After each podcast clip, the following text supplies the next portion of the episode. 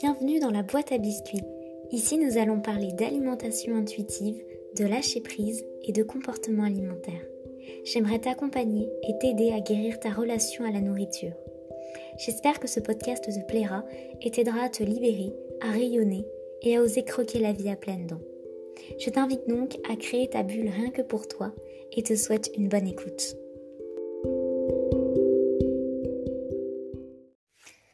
Bonjour, j'espère que tu vas bien et bienvenue dans la boîte à biscuits. Aujourd'hui, j'aimerais te parler des différentes étapes pour redevenir, devenir une ou un mangeur intuitive, intuitive. En fait, je suis en train de lire en ce moment le livre de Evelyn Tribol et de Elise Reich, dont je t'ai parlé dans les épisodes sur l'alimentation intuitive, car c'est leur livre, Intuitive Eating. Euh, je suis en train de lire une édition qui a été euh, euh, révisée, on va dire, enfin qui a été euh, republiée, voilà, enrichie. Je cherche un peu mes mots aujourd'hui et c'est très intéressant et donc du coup j'aimerais t'en parler un petit peu et te parler justement des différentes étapes qu'elles décrivent pour redevenir un mangeur intuitif. Euh, peut-être que je te ferai plusieurs épisodes à partir de ce livre, mais de toute façon, je préciserai bien sûr à chaque fois euh, quand ce n'est pas purement de moi et quand c'est bah, justement de ces diététiciennes comportementalistes. Euh, je vais juste réexpliquer un petit peu quelles étaient leurs optiques et qui sont en fait ces personnes. Euh, Tribol et Elise Reich, ce sont deux diététiciennes qui, au fur et à mesure en fait de leur carrière, euh, constataient que les régimes ne fonctionnaient pas et que leurs clients revenaient à chaque fois euh, 5 ans, 6 ans plus tard euh, d'un air coupable en disant je suis désolée, j'ai pas tenu le plan que vous m'avez dit, j'ai repris tout le poids que j'avais perdu et même plus. Et donc du coup, elles en sont venues à la conclusion que les régimes ne fonctionnaient pas et que même, au contraire, c'était la cause de tout le mal-être alimentaire. Enfin, beaucoup, ou en tout cas que c'était une cause très importante euh, de la frustration et que c'était pas le fait de se restreindre qui allait nous faire perdre du poids, c'était le fait de justement s'accepter, accepter pleinement ces modes d'alimentation qui allait bah, nous aider à nous sentir bien dans notre corps, peu importe si on perdait du poids ou pas.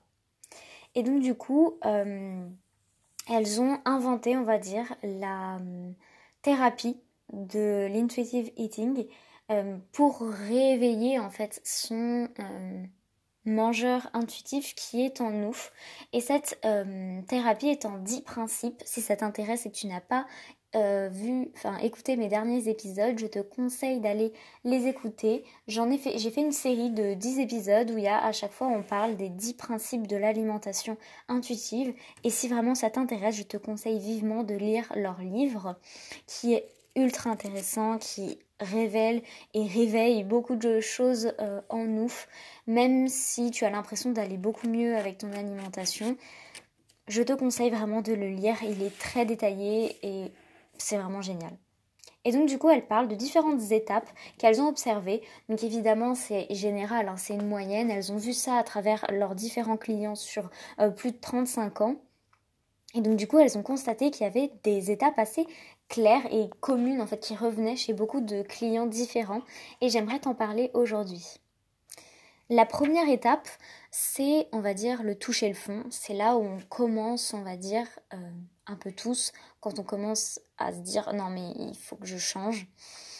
C'est ce sentiment d'échec par rapport à tous les régimes ou tous les rééquilibrages alimentaires qu'on peut faire, qu'on n'arrive pas à tenir, euh, voilà le, fait de faire un yo-yo avec son poids euh, et son, ses modes alimentaires, ou le fait euh, d'arriver au bout du bout de ce qu'on est possible de faire, je pense notamment à l'anorexie, où il n'y a pas forcément cet effet yo-yo, enfin moi en tout cas je, n'en avais pas, mais au bout d'un moment, voilà, j'avais touché le fond, je me disais là, je, ne peux pas, si je vais plus loin, je sais pas ce qui va se passer, enfin, c'est pas possible. Et il y a évidemment cette sensation de culpabilité, de surmentalisation de la nourriture, et d'une relation en fait à l'alimentation tellement mauvaise que ça te rend malheureux, malheureuse. C'est, on va dire, malheureusement l'étape où on est beaucoup euh, à cause des régimes, à cause de la frustration et du contrôle de la nourriture, cette sorte de toucher le fond, d'être allé au bout du bout et on n'en peut plus. La deuxième étape, c'est l'exploration. Donc c'est apprentissage conscient et poursuite du plaisir. Donc dans cette étape-là, on est dans l'hyperconscience de la nourriture. On pourrait presque penser que c'est une obsession, mais non, parce que tu n'as pas le même état d'esprit. Euh, c'est le moment où euh, tu vas justement te dire, peut-être faire un journal alimentaire, comme on en parlait. Euh, de est-ce que j'ai faim, est-ce que j'ai pas faim, à quelle échelle je suis, qu'est-ce que j'ai mangé, à quelle heure, pour réintroduire en fait tes signaux corporels, tes signaux intérieurs. C'est peut-être aussi la période où tu vas te répéter beaucoup de mantras euh, avant de dormir, par exemple. Je suis euh, mon, alimentation ne me définit pas, euh, je ne suis pas une mauvaise personne si je mange ça. Non, voilà, le fait de répéter beaucoup de choses, les informations positives, tout ça, ça fait partie de cette étape où on est ultra conscient en fait de ce qu'on mange et de ce qu'on pense, de ce qu'on ressent, parce que c'est une façon pour nous d'apprendre à se réapproprier les signaux de notre corps et de se euh, reconnecter à notre euh, instinct. Et la poursuite du plaisir, ça va être peut-être l'étape dont je t'avais parlé, où on a l'impression de manger beaucoup plus qu'avant, beaucoup trop même, où on mange peut-être que de la junk food ou plein de trucs sucrés dont on n'avait pas l'habitude de manger, tout simplement parce que c'est un, un effet naturel et très biologique dû à notre frustration. On a, notre corps a besoin de réellement comprendre et assimiler le fait qu'il a le droit de manger et que quoi qu'il arrive, il remangera plus tard et que le repas qu'il est en train de, de, prendre n'est pas le dernier. Et donc du coup, c'est une période où on va voilà, manger tout ce qui était interdit, tout ce qui nous faisait peur, etc. Peut-être pendant plusieurs jours, plusieurs semaines parce qu'on réapprend à se faire plaisir, on réapprend à se faire confiance et à surtout on apprend à notre corps à nous faire confiance qu'il n'a pas besoin de voilà de de nous mettre de la faim, de nous euh, faire stocker du gras, etc. parce que on veut lui prouver qu'on va le nourrir quoi qu'il arrive c'est cette étape-là où on explore l'alimentation, où on a sans cesse à la recherche du plaisir, qu'est-ce qui me fait plaisir, qu'est-ce que j'ai envie de manger, parce que je me suis totalement déconnectée de ça. Et voilà, un apprentissage très conscient. Ensuite, troisième étape, elle parle de la cristallisation. Donc c'est on a presque plus besoin euh, de l'hyperconscience. Et des fois même c'est un peu relou de tout le monde se dire ah oui ok euh, là pourquoi je mange? Qu'est-ce que c'est? Parce que j'ai envie parce que j'ai faim non euh, voilà on a presque plus envie de le faire on a bien rejeté la mentalité du régime et les signaux corporels deviennent de plus en plus forts et de plus en plus, ils viennent quasiment tout seuls et ça devient beaucoup plus facile de les suivre. On se rend compte que tout ce qu'on a mis en place dans l'étape précédente euh, commence vraiment à bah, se cristalliser et à faire une base solide pour notre alimentation. Ensuite, quatrième étape, quatrième étape pardon, le mangeur intuitif qui est en toi s'éveille. Là, tu respectes beaucoup plus et même tu respectes ta faim et ta satiété. Euh, ça devient de plus en plus naturel de le faire. T'as pas besoin de te poser de questions ou de te répéter tes mantras en disant non, j'ai le droit de manger, j'ai le droit de manger. Tu sais que tu as le droit de manger, il n'y a plus de soucis par rapport à ça. Ta vision de ton corps change et tu choisis en fait de te dédier à ton bien-être. Et là, la phrase qui, qui devient euh, ultra importante en toi mais qui est naturelle en fait, c'est si tu n'aimes pas, tu ne manges pas. Si tu aimes, tu manges, tout simplement tout est plus simple en fait, c'est ça. Et ensuite, bah, l'étape finale qu'elles appellent euh, chérie le plaisir, entre autres, c'est tu arrives naturellement et sans y penser à combiner tes instincts, tes envies, ta faim, ta satiété aux informations extérieures. Donc tu peux te renseigner sur la nutrition sans en faire des règles et tu fais du sport pour ton simple plaisir. Et là, j'ai mis final entre guillemets parce que il faut pas voir ça dans un sens linéaire. Tu vas pas forcément faire étape par étape. Tout va pas forcément être aussi fluide. Peut-être que pour accepter ta faim, ça va être plus facile, mais que tu vas avoir beaucoup de difficultés à respecter ta satiété.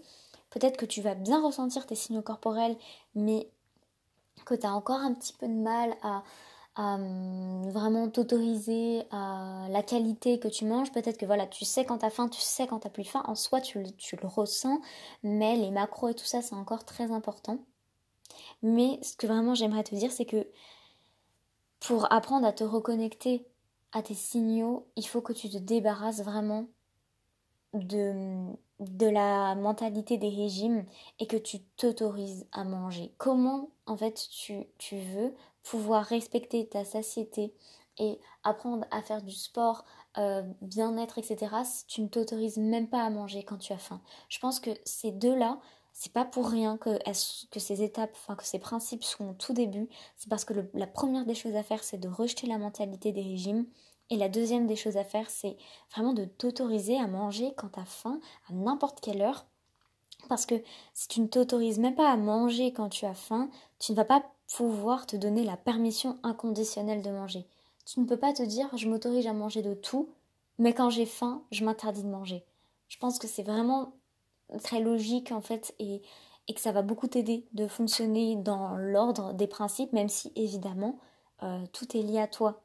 Voilà, vers la fin ou vers le milieu de la thérapie de l'alimentation intuitive, tu peux combiner un peu les principes, les mélanger, etc. Mais vers le début, quand tu pars de l'étape 1, euh, toucher le fond, euh, hitting diet bottom, comme elles disent, faut commencer du départ et je pense que le départ, c'est là. Donc ne vois pas ça comme un trajet linéaire où tu vas franchir étape par étape, nanana.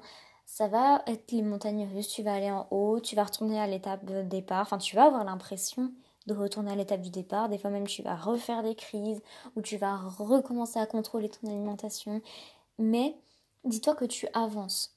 Que ce soit linéaire ou que ce soit complètement en courbe, tu avances quand même et c'est ton expérience. C'est pas celle des autres et c'est ça qui est ultra important.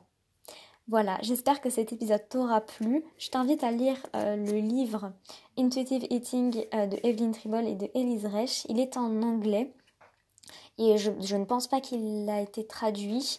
Euh, donc voilà, si tu es familier, familière avec l'anglais, je te conseille vraiment de le lire. Il sera beaucoup plus précis et évidemment, de toute façon, je ne vais pas faire une revue de tout le livre parce que c'est bah déjà c'est pas je serai pas à la hauteur mais surtout c'est leur travail donc du coup je te mets des petits voilà, des petites clés de ce qu'il peut y avoir dans ce livre, mais je peux pas tout simplement te lire le livre en podcast euh, parce que c'est tout simplement pas éthique.